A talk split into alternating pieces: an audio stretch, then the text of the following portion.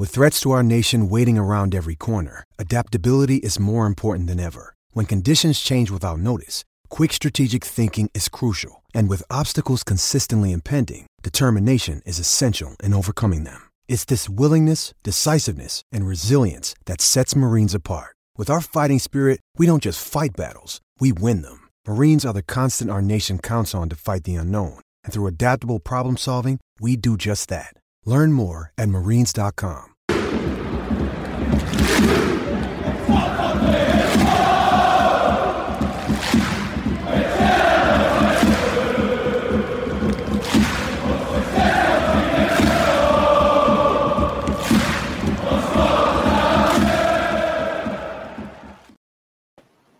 Hello, everyone, and welcome along to your latest Monday edition of the TII podcast. My name is Craig Dennett, and I'm joined by Adam Robertson and Patrick Caskey on what is going to be a very transfer focused um, edition of the podcast as we're just over 24 hours away from that transfer window slamming shut in Scotland. Adam, how you doing? Yeah, good. Buzzing for the inevitable thousands of rumours that spread before we signed the player that probably we didn't think we were going to sign. So yeah, always a fun 24 hours. Absolutely, and I've just noticed you, you've had a haircut as well, so um, oh, happy yeah. haircut. Yeah, getting ready for transfer deadline day. Got to look your best. Absolutely, And Patrick, welcome along again. How you doing? Yeah, good. Um, I hope this year sort of rivals last year's transfer window deadline day in terms of excitement. At the time, obviously, it turned out to be a pretty poor one um, in hindsight, but it was exciting. So let's hope we get something similar yeah, we, we won't mention the words Aaron or Ramsey at any point in this podcast past that. Um, so I think let's start with the news today. There was a lot that happened. Um, there was one transfer that seems to have been dragging on a little bit, and that is of Nicolas Raskin from Standard Liège to Rangers. It's now looking very, very likely, and it could be announced pretty much any moment now. I think that the suggestions are it will be tomorrow that it's announced rather than today. Um, reports today said that Rangers had a second and a third bid rejected over the weekend, but Rangers and Standard Liège managed to reach an agreement either late last night or early today. Um, Michael Beale said at his press conference that uh, the deal is not done. As soon as there is news over the next 24 hours, Rangers will say. I think I think we know that, but I think from the discussions that have happened today and the reports from the media, it is very very close. Interestingly, um, the Belgian journalist said over the weekend that Wolfsburg, Schalke, and Stuttgart were all showing an interest in Raskin and kind of highlighted that that is potentially one of the reasons why Rangers might have sped up um, getting the deal over the line, which um, which I think is understandable, especially after what we've seen in recent transfer windows when potentially we've dragged stuff out too long and not managed to get deals over the line. Uh, Daily Record uh, report that Nicolas Raskin landed in Edinburgh Airport this afternoon and was collected by Rangers officials. Adam, I'm going to come to you first. First of all, happy with the deal and happy to get it over the line in January rather than trying to risk it um, in in summer. Yeah, definitely. I think Patrick will probably talk us through exactly the kind of player he is, but from what I've read, he really fits the profile of what Rangers are are looking for. I'm sure we'll come on to the kind of tactical advantage of signing a player like that in due course. But in terms of the deal, yeah, I think 100% they just have to to pay it. You have to just get the deal over the line, and with those clubs that are interested, who will have more money than Rangers and could probably have you know done a deal for more if it came to it or done it quicker, whatever it might be. You have to just almost you can't ignore the transfer fee, but you have to consider the number of factors that go into it, and it's not just the quality of the player that you're signing. And I think Rangers have thought, you know, just pay the money and just get the deal done. Um, and hopefully, you know, I can see that comment there about sort of conflicting reports. Hopefully, it is all actually sort of done and dusted. We're not sitting here at a minute to midnight or whenever it is tomorrow night without any news of Raskin. But you know, let's say that it is over the line, then yeah, definitely a, a good signing. I think yeah, Patrick Nicolas Raskin's a player that I've seen that you've had on your radar for, for quite a long time. You were highlighting him a lot in the summer transfer window. Obviously, I think Rangers' interest was legitimate at, at that stage. Perhaps the, the six million euro rumoured fee that Standard Liège wanted at that point was was a bit high for what Rangers were looking to buy him for, especially as he's entering the last year of his contract. Not sure if you're quite as in the know as Paul McGarrigle thinks you are. Unless you're camped out at Edinburgh Airport. I mean, I am in Edinburgh, not close to the airport, but. um, but can you just give us a bit of an, an insight into Nicolas Raskin, the kind of player that we can we can kind of expect to to be arriving at Rangers, and, and why it is such an such an exciting signing to get over the line?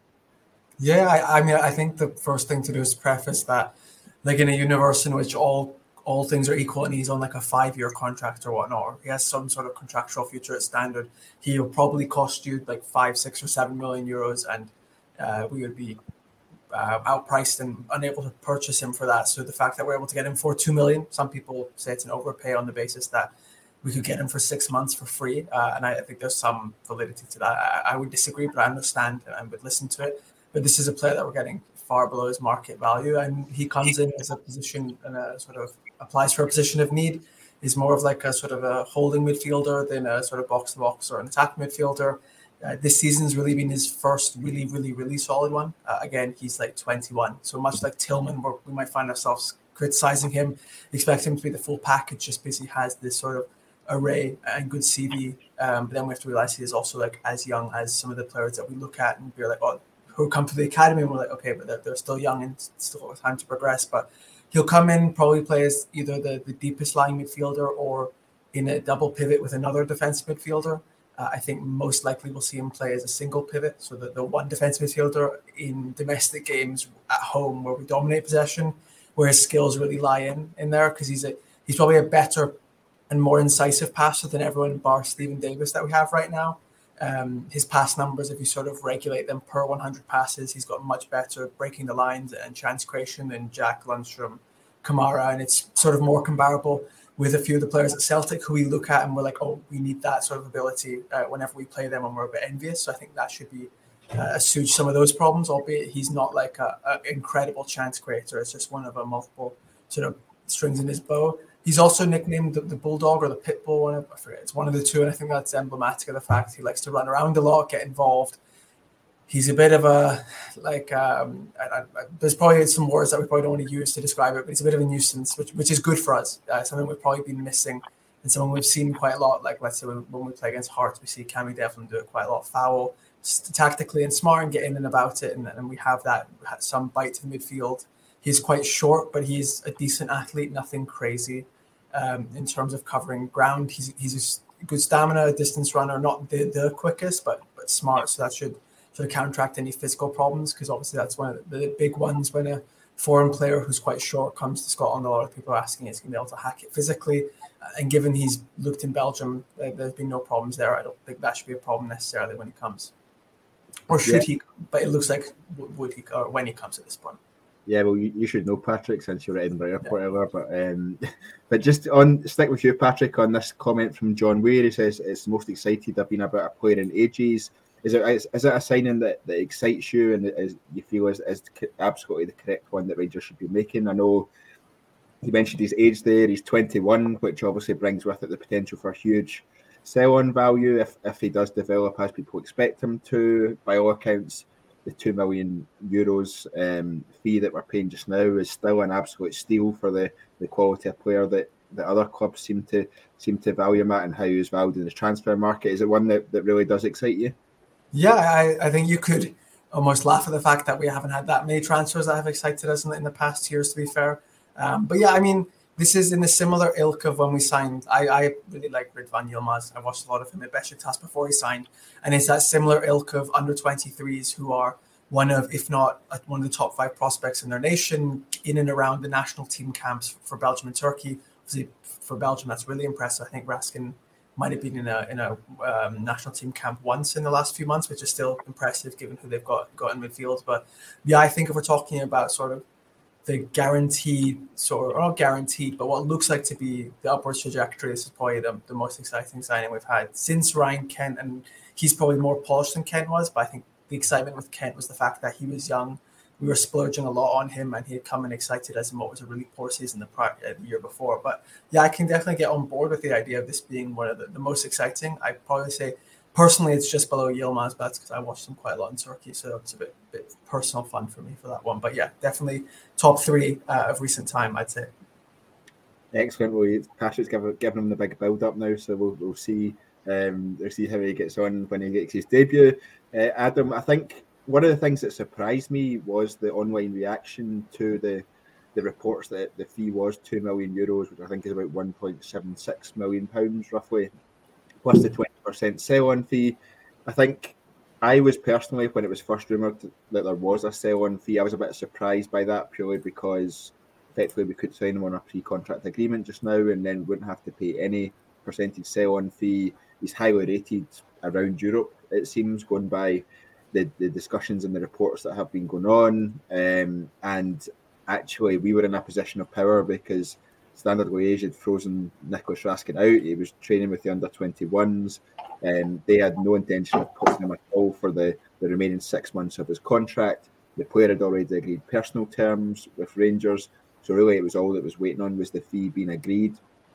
How did you feel when you saw that that sort of two million euros and twenty percent sell on? Was it a surprise to you that we'd agreed a sell on, or were you were you kind of in the same boat as me in that actually I'd much rather have him in the door just now and not take a risk in the summer? Yeah, definitely in the same boat as you, Craig, just to, to get him in because I think that come, we'll come to the specifics of the deal in a minute, and uh, I do see what you mean when you say that we're in a position of power in this transfer. But at the same time, in two days, how many clubs would we be competing with? It would probably double because he would be available on a free in the summer. And Michael Beale clearly feels that he's a player that is going to come in and make an impact straight away. And so he's maybe felt that it would be wise to just get the deal done, even if it maybe does mean paying a slightly higher sell on fee or paying, you know, a slightly more initial transfer fee.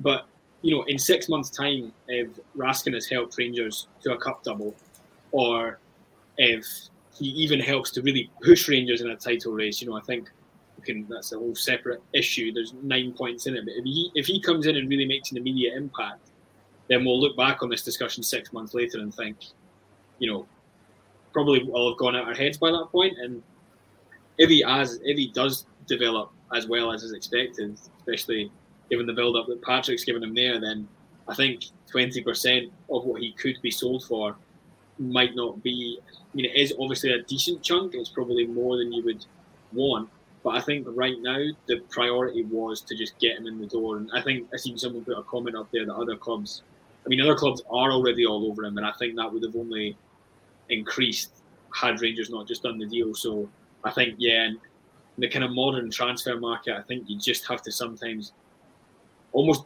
almost do as you're told. Sometimes I don't mean be a pushover, but just think, right, we just need to pay this and, and get the player through the door because that is ultimately the most important thing. And if Rangers hadn't, then you know, they'd have found themselves flapping about trying to find a player that was similar to his profile. So, yeah, very much in the same boat as you, Craig, where I do understand the, the validity of it and people saying they maybe should have waited six months, but I think the priority was just to get him in the door. Obviously, not do anything ridiculous, but don't really think that he or sell on fee goes into that kind of territory. Yeah, Patrick, kind of similar question to you. Two million euros plus twenty percent sell on fee is that value for money, do you feel? And what do you think of Curry Muncher's comment there saying you're not going to get any player under 25 without a sell on fee these days, even when it is only six months left of his contract?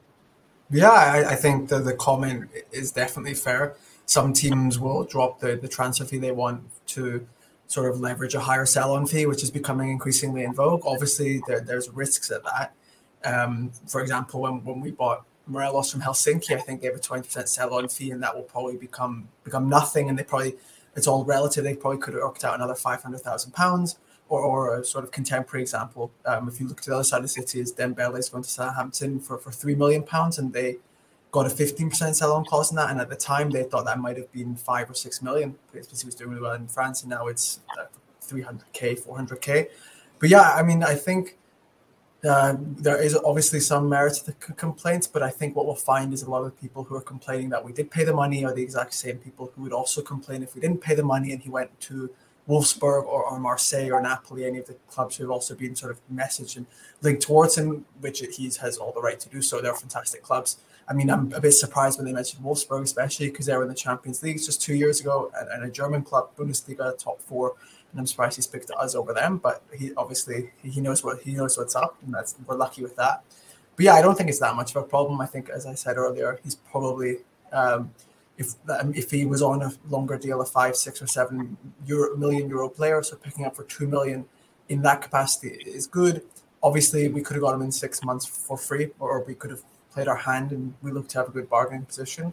But then you make the point that if he plays any sort of part in winning a cup double, or more importantly, I think, is the fact that we get him now. He's bedded in, which means he's ready to go immediately for what will probably be Champions League qualifiers. Because obviously, I don't think we're going to win the league this season. It's probably a step too far. Although if he does, if he does sort of be the catalyst to us winning the league, I don't think anyone will complain for getting him for two million euros. But uh, I think Hagi is a good example. Obviously, his six-month loan wasn't six months; it was cut short with the COVID season. We saw him come in, build sort of sort of reputation and uh, relationships with those around, and then the picking him up obviously different because we an opportunity to sort of get a fee or to pay the fee was the option, the loan contract, and this is different. But that I think worked wonders for him and allowed him to hit the ground running in the 55 season as well.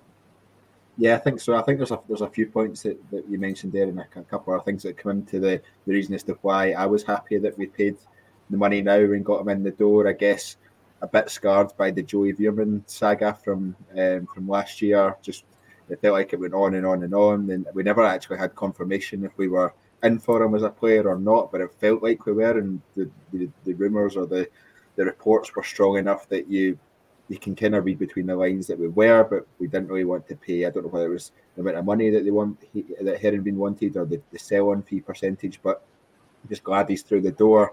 Um, I think I get the impression Raskin is a bit like Hagi in that if you pay two million, three million euros or whatever, you're without a doubt you're going to get that back even if he even if he fails at Rangers because he is that highly rated um, by other clubs and honest, I think I think Hagi could be 45 and we'd, we could sell him to Galatasaray for about five yeah, yeah. So. yeah, I do think you have the the sort of the profile he has. If he comes in and doesn't categorically fail, someone will buy him.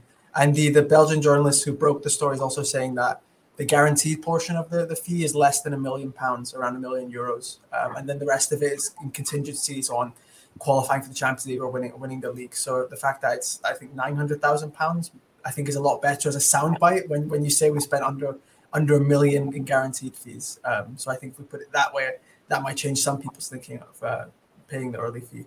Yeah, that, sorry, Craig. I just wanted to add that's the other thing. Like, it's not even a million pounds that Rangers are parting with right now, or it's reportedly not a million pounds. So, if that is contingent on Champions League qualification, I mean, the money that Rangers will get from that. The remaining, not even nine hundred thousand pound, is going to be very little out of that. And as we say, even if he doesn't, even if he doesn't work out to the level that we expect he will, he's probably still going to be a decent player. So I don't think the transfer fee is, is probably. I, I think it honestly, I think the kind of discussion about it will be forgotten once he, hopefully, once he starts playing. Yeah, absolutely. I think so, and I think the the point I was going to want to make is one that Callum um, has here in terms of well, two million is, is still that seemed to value it seemed to be valued quite a lot in Scottish football terms. In the grand scheme of world football, two million is is is barely anything at all, and it's not even it's not even what it was five years ago, um, in terms of transfer fees and, and how the transfer market is sitting. So I think it's important to, to put it in that context and to remember um, to remember that. Uh, John Scott comes in and says, don't, don't, think any other fan base bothers about prices the way ours does. I think that's fair, but I think I've probably been scarred a bit over the years by by that one. Um, Brian Houston, I think, echoes your point, Patrick. We need Raskin now to get settled in for next season. It'll make a huge difference now. So to me, a no-brainer. I think I think I find that really important that we do get him in and get him settled in, especially if he's, he's, he's still young, traveling to a new country, new um, new way of playing football, potentially more dominant in possession than he has been under with Standard Liège. Although I know they're up towards the top of the the, the league in Belgium, but I still think there's an adjustment period into the expectations as well that we have um, at Rangers. Um, so I think it. I think it was really interesting to, to see how he performs over the next few months, and I'm I'm I'm excited anyway to um, to see how he how he gets on. Um, the, the, chat is on absolute fire tonight. To be honest, with these with the amount of comments about Nicolas Raskin, I think it's safe to say um, loads of people are are really really um, excited about this one. And uh, yeah, hopefully announced tomorrow um, by all accounts, and we'll, we'll hopefully I doubt we'll see him at Tynecastle against Hearts on Wednesday. But um, come this weekend against against Ross County, I'll be be very interested to see, even if we get to see half an hour of them or so. Um, I think that would be that'd be really positive. Right, there's still plenty to, to get through. Um, Nicolas Raskin, keep keep your comments coming in um, as we start to talk about others, and we'll, we'll, we'll jump back and forward as they do. Um, Adam, I'm going to come to you first on, on the next point. Uh, Michael Beale in his press conference said the Morgan Whitaker deal from Swansea looks like it's not going to happen. He said um, he'll be staying at Swansea, I believe, um, and I think it was it was confirmed that one bid was made and that got rejected, and we didn't go back in. There was he's one that's been on on the lips of of many Rangers fans over the last week or so since um, since I think he was recalled from his loan at Plymouth Argyle. Was he the kind of was he a player that you were you were excited about or starting to get a bit excited about, or was he one that actually, when you look at the fact that we've got in those wide attacking positions, the likes of of Kent, you've got um, you've got Cantwell just came in, you've got Lawrence that can play there, you've got Hagi that can play there, you've got Tillman that can play there, albeit it's not his best position. And then that's before you even get on to the likes of Sakala, Scott Wright, um, Rabbi Matondo. Were you a bit surprised we are looking at, at that at that uh, profile of player? Yeah, it wasn't one I'd really kind of kept up to date with so much as somebody like Raskin, where obviously there was real excitement and aside from anything else, a real need to get a player in like that. I mean, listen, if Michael Beale genuinely believed that Morgan Whitaker could come in and make an impact on the squad and, and make a real difference, then fair play. Yeah, you would have backed the manager to make the right decision there, but I don't think it should be seen as anything really too negative that Rangers haven't got him. I mean, you listed all the players there. I mean, by the time you get to Tillman playing there in, in not his best position, you're asking for probably three players to be injured, which I know this season isn't out with the realms of possibility. But um, yeah, listen, he's clearly a talented player. He clearly did well um, in the first half of this season at Plymouth, but I don't think I was that concerned that we didn't land him just because at the minute it's not a priority, and I think that's what Rangers needed to address this window was the, the players that they, aside from anything else, they needed, and you know, come the summer, hopefully at that point they've got a good squad to build from, and they can look at players who are going to come in and challenge those in the first team or just immediately make the team better. So maybe he'll come back up. I don't know, but it doesn't.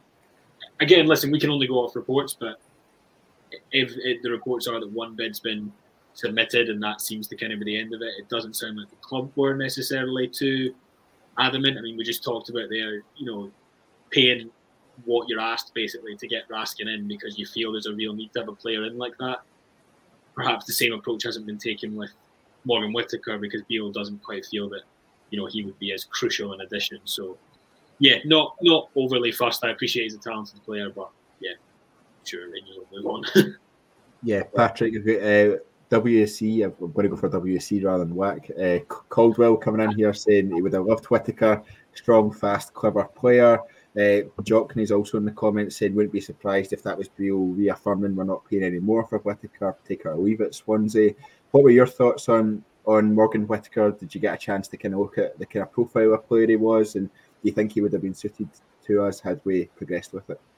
Yeah, I mean, um, I was actually tipped off by him by a friend who works at a, at a club in the English Championship, not not Swansea, saying he was a good player before before the links had emerged. When he was recalled, because he knows that Rangers need a right wing, and he's like, this might be an interesting guy to look at. I'm really surprised to the extent that being he's being kept at Swansea because um, I, am not. I'm assuming most people know Russell Martin's our manager, and he plays a really incredibly possession based style, like 600 passes a game or something crazy like that. And, and Whitaker isn't bad on the ball, but he's certainly not the sort of winger that you'd want to come deep and sort of be really heavy based in build up, which kind of works for us. I think he would have fit our system a bit better and sort of a tall numbers man off the side, good physical profile, but still an incisive passer in the penalty box. Like he'll he'll do some nice key passes and create some chances, but he's not the type to come back and play some super intricate deep play, which we kind of want from our wingers. You'll see Kent draw back a lot. You even saw Cantwell do it extensively on the weekend against St Johnstone. So, so I think he could have fit in the extent in which it was a sort of rotation piece. He's young, he has upwards potential, and he's scoring goals right now. And that, that's probably the most important bit with the January signing is if you're getting someone in and they're in form, trying to maintain that. Uh, I, I, don't think right wing is as much of a concern as it was in the summer, and, and, that's not on the basis of Matondo, the person we signed there, being successful, but rather Sakala sort of holding it down as his own. And then Cantwell coming in, albeit I don't think he really has a future at right wing. He's more of a left winger or a sort of eight or 10 in the midfield. Uh, but even then, I don't think we need someone immediately for, for the next six months. And I think if delaying this transfer um, to the summer, uh, not the Whitaker specifically, but a right winger, uh, and that allows us, and if that does allow us to get a profile we like more and a player we like more, I'm all for it because I don't think he's the perfect player. I think he's good, but I don't think he's worth hedging our bets and sort of waiting for uh, a more opportune time like the summer window, which is far better for looking into the market. I don't think he's worth the, um, avoiding that and going straight in and sort of heavily investing. And anything north of two million does seem quite a lot for someone who, albeit um, you find value all across the football pyramid in every country, who's only really done it in the, the English League One and just for really a six month stint. But there's no doubt he's a good player. There, there's no smoke without fire. But I'm not going to be devastated if if Beale's what he's saying is the truth. Yeah, Patrick, you just kind of touched on what uh, on a point I was going to ask you. Actually, you've got Pete Lawrence here saying too much for an informed League One player. Um, you've got Alan Stewart, Laurie Hall there saying best players in League One are more than good enough. Examples being Joe Aribo and Matt O'Reilly, who currently has most assists in the SPL. Do you do you think there is a, a bit of snobbery amongst Rangers fans as to, to where players come from rather than looking at the, talents and the, the potential they have? Maybe. I mean, I wouldn't blame them for being sort of broken down by a successive chain of really poor transfers from the Championship and League One whether that be loans or, or permanent transfers that we had in the last five or six years. So I don't blame people having a bit of lethargy from seeing us being linked with sort of decent players from the Championship or League One. I mean, there's no doubt that certain individuals, obviously the Championship is a far better league than the Scottish Premiership, but but League One, for example, there's certain individuals who are, are more than good enough to come here and play a role. Um, usually they're not going to come in and immediately be the best player, but that's why you look at players like Aribo or O'Reilly who come in with time to sort of settle because they're young and they've been picked up for a decent fee um, and I think it's not more so about finding the best players in League One, uh, but more so the ones with the most desirable traits. Because the best players in League One uh, will be good players, but they'll generally be slightly older and they'll come in and you'd expect them to hit the ground running and be like an immediate impact. You don't have the latency and time to wait for them to develop. And I don't think that they would be up to the, the best Rangers standard. But when you look at some of the youngsters playing in the league down there, Whitaker is a good example.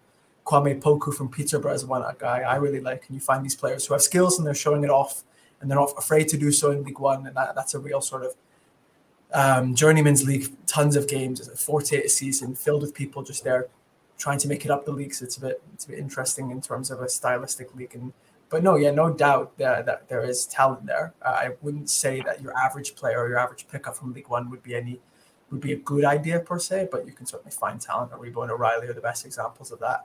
And I do think in the isolated case of Whitaker, I wouldn't be paying more than two million for him. But I certainly think that if you were to find some incredible player in League One, there's certainly one one or two who are worth more than that. Craig, I think you're on mute, but I'm on mute because I started coughing midway through Patrick's answer, so I appreciate that. It's only the second time I've done that in the last two weeks, so um, a new record. Um, I think we'll, we'll move on now because Michael Beale had another really interesting press conference today. He's a man that, that likes to talk, and I think he's he's um, almost the opposite of what Giovanni Van Bronckhorst was in terms of.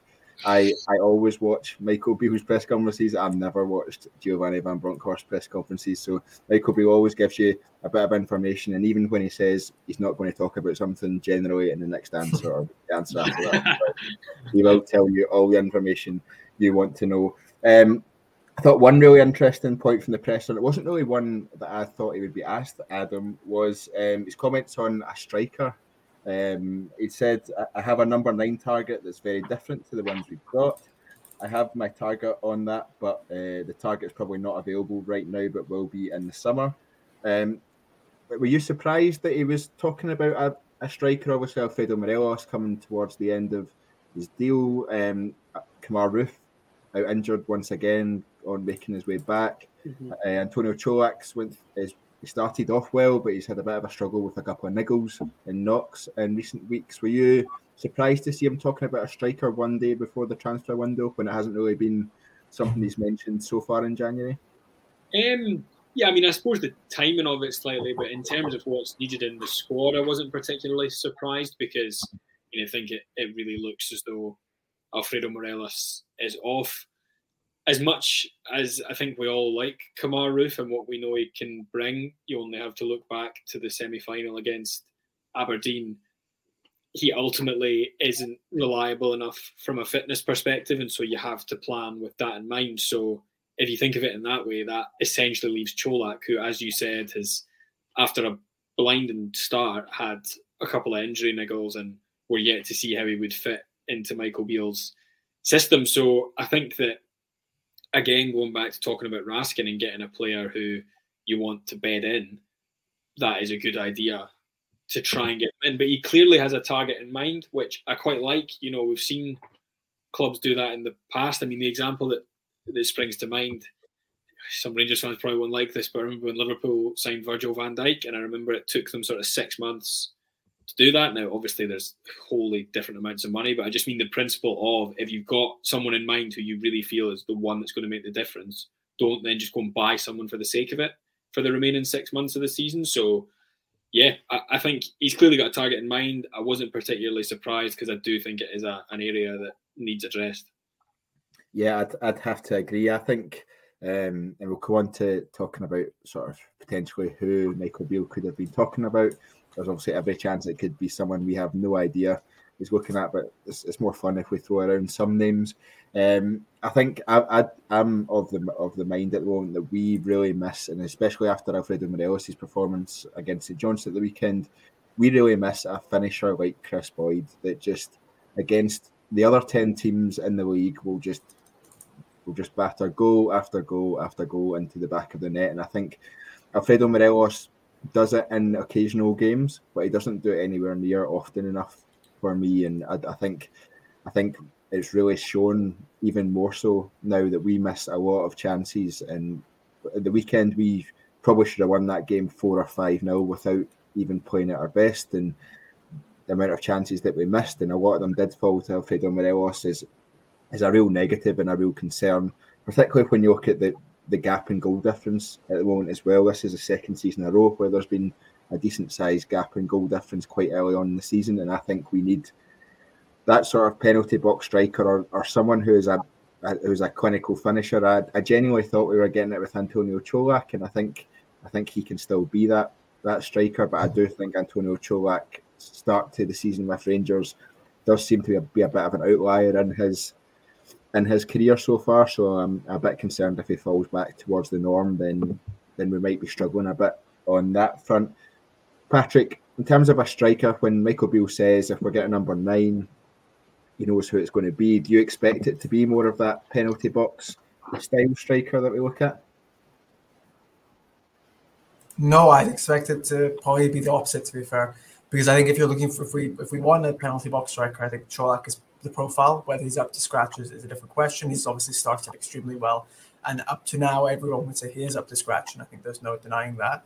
Um, but what we have seen is the fact that uh, when we succeed, it's predicated on Morelos' ability to drop deep and, and disrupt a bit. Um, and sort of demands of a Beale striker seems to be to sort of interplay and have some capacity to, to sort of link up and play a build up.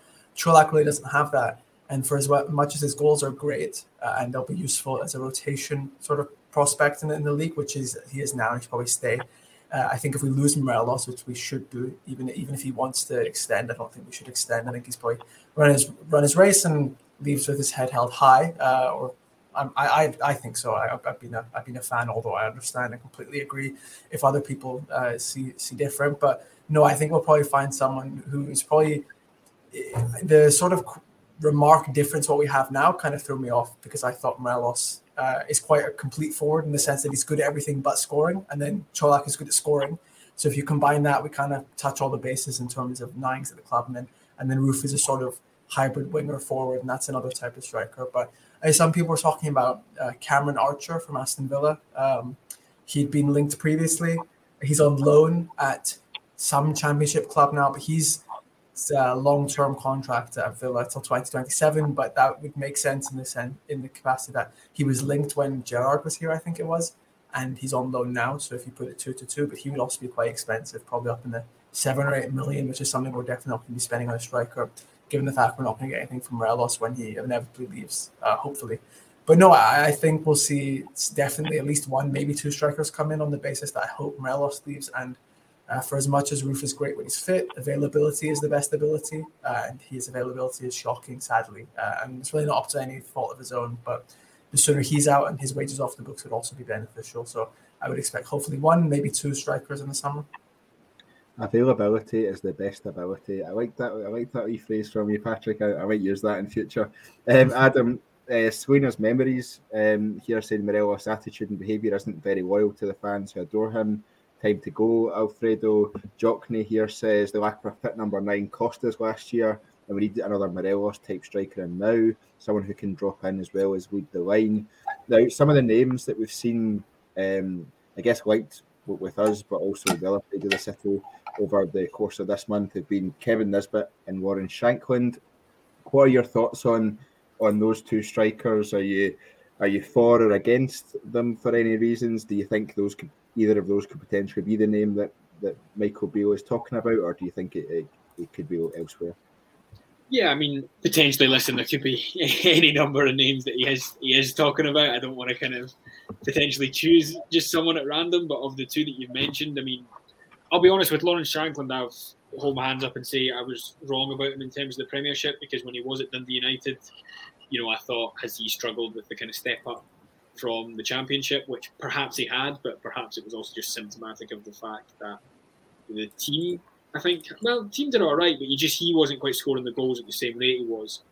Um, and now he's come back and he's been Hearts' best player this season. So, you know, and, and Nisbet, to move on to him slightly, is um, you know we know a prolific goal scorer when he's fit. I know he's just come back from quite a serious injury. Is that right? Um, so yeah, I mean both good players. Um, obviously, the thing that people will always ask with Rangers is can they move from clubs where, with the greatest of respect, the demand to win isn't the same as it is at Rangers. You know, where it is literally every week. I mean, Rangers have got beat by teams that have spent hundreds of millions of pounds more than them, and it still feels like we're in a in a crisis.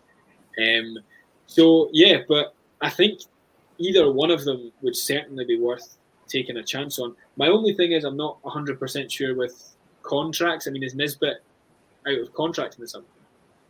I couldn't tell you. I don't think so because he's got eight, 18 months. So yeah. the summer will be the last time they can get good value from. So right, similar so, to what Ken was in the summer in Morelos. Right. So I mean that's that probably puts us in a stronger position with Nisbet because I would assume that Shankland is on slightly longer, seeing as he only just joined last year and, and he is Hearts' best player. So the chances of him selling for that factor alone, plus the fact that they'd be selling to Rangers, would probably make that slightly unlikely.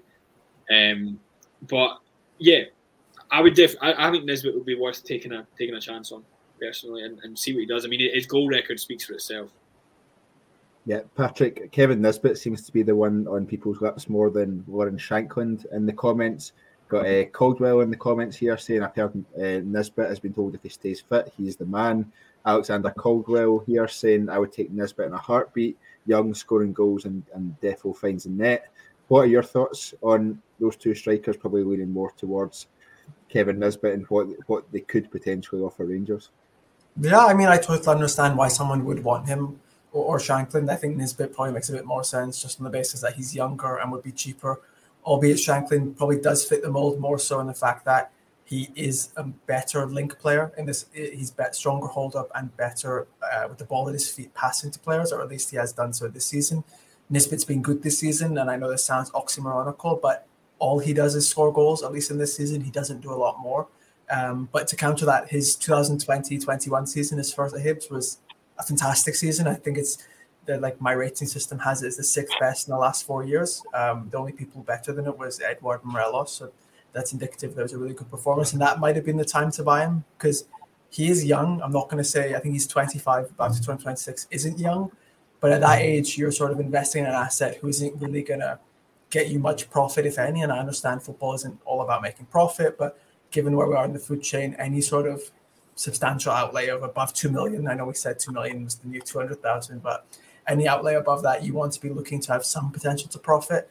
And with Nisbet, uh, ideally, he could stay here for five or six years and play out his best years here and score, but you'd also want some sort of plan B for profiting. And he really needs to hit the ground running if we want to make money off him. And uh, I think it was an ACL rupture or something along the lines, which left him out for a year. And obviously, that's a red flag to an extent. Um, when you repair an ACL surgically, it's actually stronger than it was, I think, tor- than when it was before it was torn. But a lot of people are repeat offenders with these sort of injuries.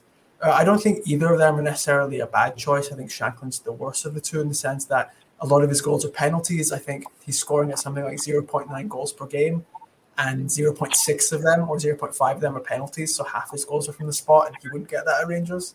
Um, but and Nisbet as well is probably a decent proposition, but given the fact and the scope of all the other strikers available in the world, I don't think it's the best transfer possible. But I certainly understand the appeal of wanting to get a goal scorer who's from Scotland, satisfies the uh, UEFA criteria, and would be relatively cheap, probably in that sub 3 million zone because Millwall had a bid for 2.4 accepted, but given the fact that Hibs would probably drive a harder bargain for us, even if they're in a worse position, just because it kind of makes sense when you're selling to a direct rival who's in a competition with you. Yeah, absolutely. I think Alexander Campbell here saying it's Nisbet's first real injury and he's banged in goals like no one's business. Rufin Morelos away, bringing a young Scottish player who also fits the profile for Europe. Kind of echoing what you just said there. Patrick, Pete Lawrence here saying Nisbet would be a sensible sign. He's on form, and I'm sure he'd play well for Rangers with their quality. Adam, I think people seem to have become more aware of the, the Scottish factor. I think I'll describe it as um, in terms of the, the number of, of sort of first team starters that we have that fit the, the, the UEFA criteria um, in terms of either being Scottish or being home trained um, that we need to look at. And it does feel like we're we are keeping some players around at the moment just because they fit that criteria. So people do seem more aware. I guess I think the Scottish market is one that we haven't really tapped into too much in recent years, and it's probably one that I would I would have personally liked to see us move into a bit more. And I am I'm excited by the prospect of Kevin Nisbet he to sign for us. Obviously, that means we'll have to deal with other Scottish clubs, which tend to put a, a Rangers tax on the on the fees and can sometimes be quite difficult to deal with. What are your thoughts on how we sort of navigate that kind of situation? Yeah, I mean, obviously, if that's the way that Hibs would want to play those negotiations, then that's up to them. I mean, to kind of build slightly on what Patrick said, I think the fact is that as much as we would maybe want to get Kevin in in the summer, who knows, maybe that is the striker he's talking about, maybe it's not. But the fact is that if Hibs were to really drive a hard bargain and say, you know, we want X amount of money and Rangers just aren't willing to pay it, I don't think it's perhaps a situation where Rangers couldn't go and get a striker who is just as good, if not better, for potentially the same amount of money. So I suppose from that point of view, that would maybe give Hibs something to think about. That you know, Nisbet isn't sort of the, the be all and end all, as good a player as he is. Um, and obviously, you know, as Patrick said, it, it's the last chance that they're going to get to get money from him. Um, you, you would assume, unless he signs a new contract and, and decides that his future lies at Hibs, but it, it, certainly doesn't seem like it's heading that way. So, yeah, I, I, think we should maybe take a chance on him. But I do appreciate, I just seen the one you flagged there, that he is, you know, similar to Čolak in terms of he's, he's a very good finisher, and I'm not really sure how much else he would contribute. Um, and obviously, Rangers need to get that balance right because you know, most of the games that they play, a Colak or Nisbet figure would suit. Um, I would think, really, in terms of just having an out and out finisher. We've seen that with Čolak in the first half of the season for, for a good run of games. So, yeah, I think that he's probably worth one taking a chance on, but I don't necessarily think that come the summer, if we don't have Kevin Nisbet, so long as we have another decent striker get signed, um, that it's going to be, you know, sort of real controversial decision. Yeah, just just to sort of um, show the the two different approaches to, to Scottish signings. Alexander Campbell here saying, agreed, we put our noses up at Scottish talent, mainly from the fans. We've missed a few already. Um, Josh Doig and, and Lewis Ferguson to name two. And then we've got our very own Shug coming in here saying, I too am excited by the Scottish market. Can't wait for another Scott Wright.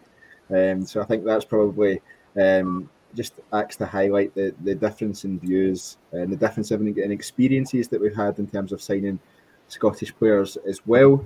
Um, back to Michael Beale, and he kept going in his press conference, um, and he was started to speak about um, another interesting point, which was his desire to strengthen the centre back position as um, moving forward, because because we need more certainty in there. I thought that was really interesting because ultimately we have five centre backs um, in the squad at the moment. Patrick, I think if we if we if we say Goldson, Ben Davies, John Souttar, Leon King, and Filip Helander is the is the five centre backs that we have in the team or in the squad at the moment. Helander, I think, is out of the picture, and I don't think we'll see him play for Rangers again. The general rule of thumb, I think, under Steven Gerrard anyway, was to have four centre backs effectively. So you'd have your two starters, you'd have a solid backup to come in, and then you'd have a young player who would um, who would get some game time and and the cup games and would be there if absolutely needed. I think that's kind of what we see in the positions at the moment. If we take Goldson, Davies, Souttar, and King, there were you surprised that he highlighted the centre back position as, as an area for improvement, or is, is that something that actually when when you if Goldson or Davies drops out, we actually the, the quality seems to drop further than we want it to? No, I mean I'm maybe surprised at the timing in the sense that he, he name dropped the position, but, but I don't think he has the intention to go and get someone now because we've got the best part of two days, and it doesn't seem obviously links are only are only what's leaked to the press, but there haven't been a single link at centre back. Um, unsurprising, no, in the sense that I, I doubt Helander extends his contract in June. I think that would be both financial suicide and, and maybe career suicide on his behalf because he just wouldn't play for us. He's good, but I don't think he's at the point where he should sort of ties ties hip to Rangers. He'd probably probably get a good offer from Malmo or somewhere back in Sweden. And, and additionally, obviously, James Sands was signed as a sort of positionally bilingual player who would go between centre mid, centre defensive mid, and centre back. And I doubt we also extend his uh, loan to to a full buy option, as that would also be financial suicide for as, as stable as he's been in some games. He's also looked incredibly rash, and I just don't think he, he's worth the investment. Um, Souttar, I think, satisfies the, the Scottish coefficient, so he'll be given uh, uh, extra patience in the sense that he'll be to sort of get fit and show what he has. But I think ideally, what you'd have is almost three starting centre backs, and you rotate them just on the basis of the amount of games we play and uh, what we face as centre back.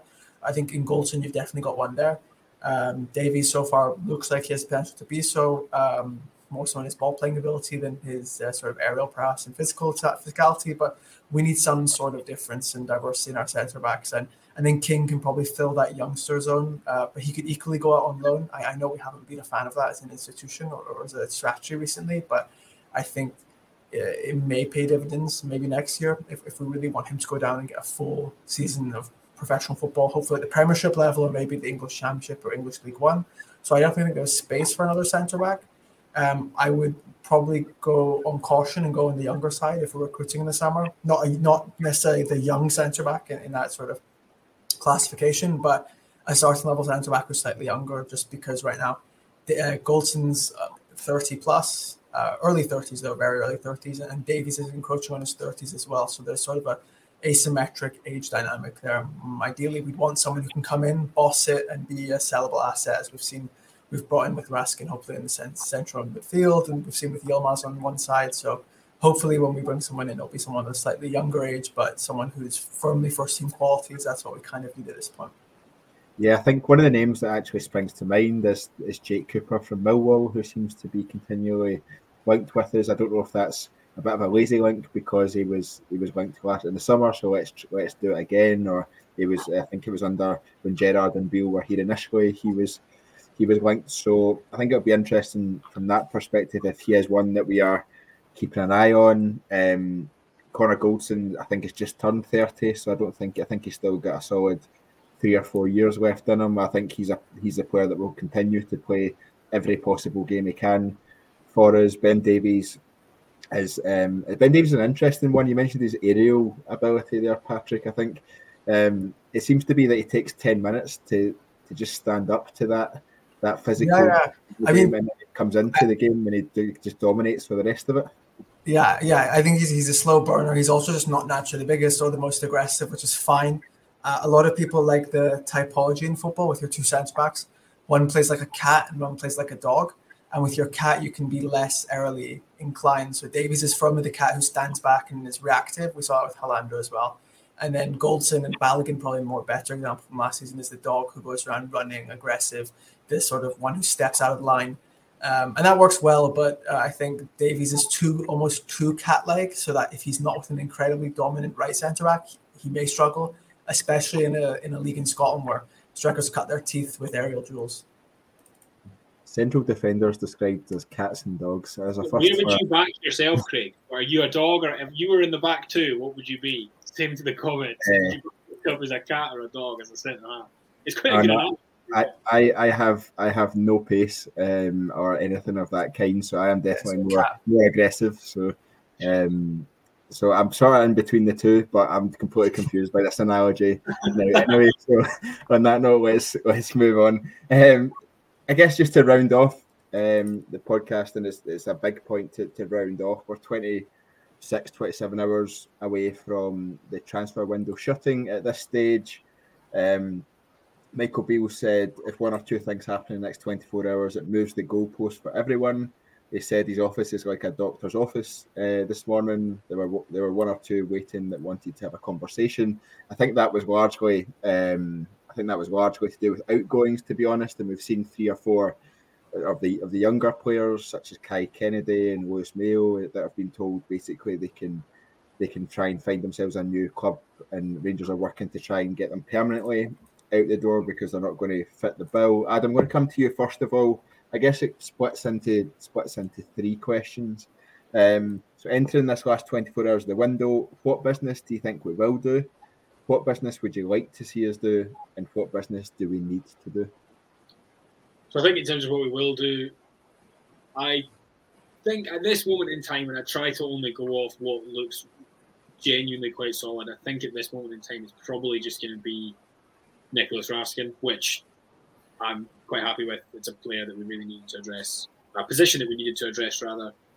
In terms of what what was second, sort of what I hope we'll do. Um, I think you know, as much as I say, you try and just sort of believe in what you see. Maybe hope for one more that maybe has been going on in the background that we maybe don't quite know about, or as we've discussed, we maybe know he's thinking about a position, or he's maybe got an idea as he described his own office like a doctor's office. So there's kind of chat, a lot of chat going on. So in terms of hope, yes, I would hope for more than one. Um, and in terms of what we need, I, I, I, honestly think that I think a striker. There's a debate as to whether that's a need or not. Um, like at this moment in time, obviously long term, it is. Um, I think Morelos has looked a little bit sharper the last few games, personally. Since I seen him at Kilmarnock that night, and then um, can't remember who he played after that, but I think he scored. Um, so you know, I think we can maybe get by with those strikers till the end of the season. Um, and I think that yeah, for me, the real crucial crucial position was that holding mid, and I think that's been addressed. And I think anything else would be a little bit of a bonus because I think that Beale is thinking long term, and he clearly, as he said himself with the striker, uh, he's got someone in mind, and he would rather just push on through and wait for that one target, which I do understand. Obviously, it has its drawbacks slightly because people think, well, we, you know, if somebody thinks we need one now, then that's understandable. But yeah, so that was a very long-winded answer to three quite straightforward questions. But such is such is Rangers transfer policy. That's what it does to your head. yeah, absolutely. I don't think they were straightforward questions at all, but I'm going to fire them straight to you, Patrick, at the same time. Um, so, in your opinion, what business will we do um, obviously, Nicolas Raskin looking very, very likely um, to be over the line tomorrow. What business would you like to see us do, and what business do we need to do? Yeah, what do I think we'll do? I'll agree with that, and then say probably just Raskin, and um, prefacing with the only Raskin, and saying that obviously I'll always take quality over quantity, and that's a good deal, and I'm excited for it. What I hope we do, uh, I mean, it's the it's the last day, so I don't think we're going to rip up trees. Obviously, I'd love a new goalkeeper and a striker and a centre back and all that, but I think what I'd like us to do is generally just get the Raskin confirmed and maybe find some suitable loans for those who, who want to maybe send James Sands back for as much as he he's, he seems like a nice lad. I think at this point he'll just be sitting there collecting a wage, and if we can cancel that early and even just get that wage off the books, not with the intention of flipping that and spending it now, but just getting it off, I think that might be smart. Uh, also, the MLS runs in a, in a incongruent with our league, so he, I think it starts in March, so he'll be able to be, play for New York in March. And what was last one? What would I like what, a, what, what, do you, what do you think we need to do? Need uh, I don't know. I, I don't. I really don't think anything besides Raskin in the sense that what we need to do is relative to expectations, and I don't think we need to do anything to, beyond this squad to win both cups. I, I don't think like I don't think we're favorites to win both cups. I think that'd be a great uh, achievement relative, but I think we have it within us to win both those cups. I don't think we're going to win the league, and I don't think even true transfers. We're still more than two or three or four or five transfers off from being in a really sort of position in which we can usurp a six point lead or nine point actually in six months. So I don't think we need anything in that sense. sense. I think we're securely sort of secured second place, even if we get battered by Hearts on Wednesday, which won't happen, for example. But I don't think we need anything per se. Um, what I, but I would just hope Raskin gets announced. If it doesn't, that'll be a bit of egg on all of our faces, and that'll be a bit of a, a bad way to end the month. Absolutely. Um, we'll finish off on some comments here. So Robbie is saying we should go in for Shankland, Aribo, and Bassey. So Robbie's spending big. Um, Robbie's got deep pockets, and uh, we get Jockney here saying we all know we'll be refreshing our phones until the buzzer sounds at midnight, and that is very much the truth. And we will we will be back. Sorry, tomorrow night, um, probably around ten o'clock, just for a look back over the the Rangers transfer window. I look back at how the squad's shaping up as we head into to the second half of the season, what our hopes are, what our ambitions are for that second half of the season, and hopefully we'll have news of at least one confirmed signing tomorrow. I'm I'm holding out hope for a second one being added in there as well. Uh, Adam, thank you very much for joining us. Thanks, yeah, been a pleasure. And Patrick, thank you very much for joining us. Your your knowledge is always happily welcomed. Yeah, thank you very much. And uh, thank you very much, everyone, for listening as well. Uh, please remember to subscribe to the TII YouTube channel, toggle on those notifications, and you'll get an email every single time we go live. In terms of the schedule coming up, as I said, we'll have a, a live transfer window roundup podcast tomorrow night, which is Tuesday night at approximately 10 p.m. We'll be looking to go live. We'll then have a post-match immediate reaction to the, the game against Hearts at Tynecastle on um, on Wednesday night and then we'll be on to the weekend and Ross County, where we'll also have a post match reaction. Thank you very much all for listening, and until next time, goodbye.